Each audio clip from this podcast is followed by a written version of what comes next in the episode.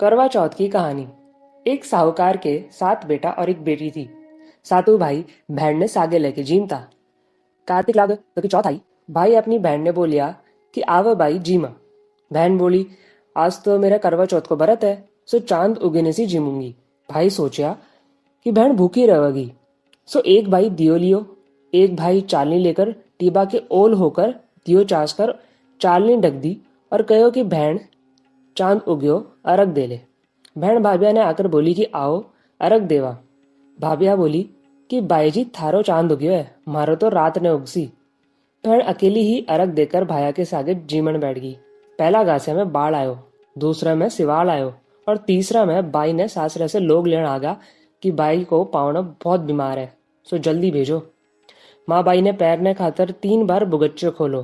तीनों बार धोलो भातो निकलो भाई ने जब धोलो ही पहनाकर सासरे भेज दियो। माँ एक सोना को टको पल्ला के बाँध दियो और बोली कि रास्ते में कोई भी मिले ओके पगा लागती जाए और जिकी ने तने सुहाग की आशीष देवे, उन्हें सोना को टको देकर पल्ला के गांठ लगा लिए। रास्ता में सब जनी भाया का सुख देख की आशीष देती गई। कोई भी सुहाग की आशीष को नहीं दी। सासरा के दरवाजे पर छोटी ननद खड़ी थी। बा के पगा लागी तो बोली कि, सीली हो, सपूती हो, सात पुत की माँ हो। मेरा भाई का सुख देख। जद बा सोना को टको, ननद ने देकर पल्ला के कांट बाँध ली। भीतर गई तो सासू पिड्डो को नहीं गाली बोली कि, ऊपर मरेड़ो पड़ो है, बटे जाकर बैठ जा। ऊपर गई, देखे तो घड़ी मरो पड़ो है। ओके कने बैठ गई और उन्हें सेवन लाग गई। बीकी सासू रोजी ना बची कुछ रोटी दासी ने देकर भेज देती। कहती, मरियो सेवड़ी ने रोटी दिया। थोड़ा दिन बाद मंगसर की चौथ आई और बा बिना बोली कर वो ले कर वो ले भया की प्यारी करवो ले दिन में चाँद उगानी करवो ले घनी बुखानी करवो ले जदबा बोली की, हे चौथ माता, ये उजड़ी तो थे ही सुधारोगो मने तो सुहाग देनो पड़सी।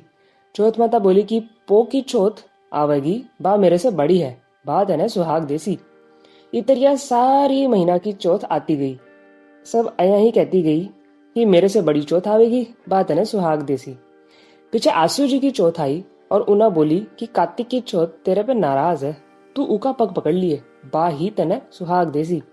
पीछे कार्तिक की चौथ आई और गुस्सा में बोली कि भाया की प्यारी कर वो ले, दिन में चाँद उगानी कर वो ले घनी बुखानी कर वो ले, व्रत भाणनी कर वो ले। जब साहूकार की बेटी बीका पगा पकड़ लिया, रोने लगी और बोली कि, हे चौथ माता, मेरो सुहाग तो थारे हाथ में है, था नहीं देनो पड़सी चौथ माता बोली कि हथियारी नी, मेरा पगा क्यों पड़कर बैठी है बा बोली कि, मेरी बिगड़ी अब था नहीं सुधारनी पड़सी। मैंने तो सुहाग देनो पड़सी चौथ माता राज़ी हो गई और आँख में से काजल काटियो नुआ में से मेहंदी काटी टीका में से रोली काट के चिटली अंगली को छांटो दियो, देता ही उको घनी उठकर बैठ गयो और बोलियो कि, बहुत सुत्यो। बा बोली कि, कया का सुत्या?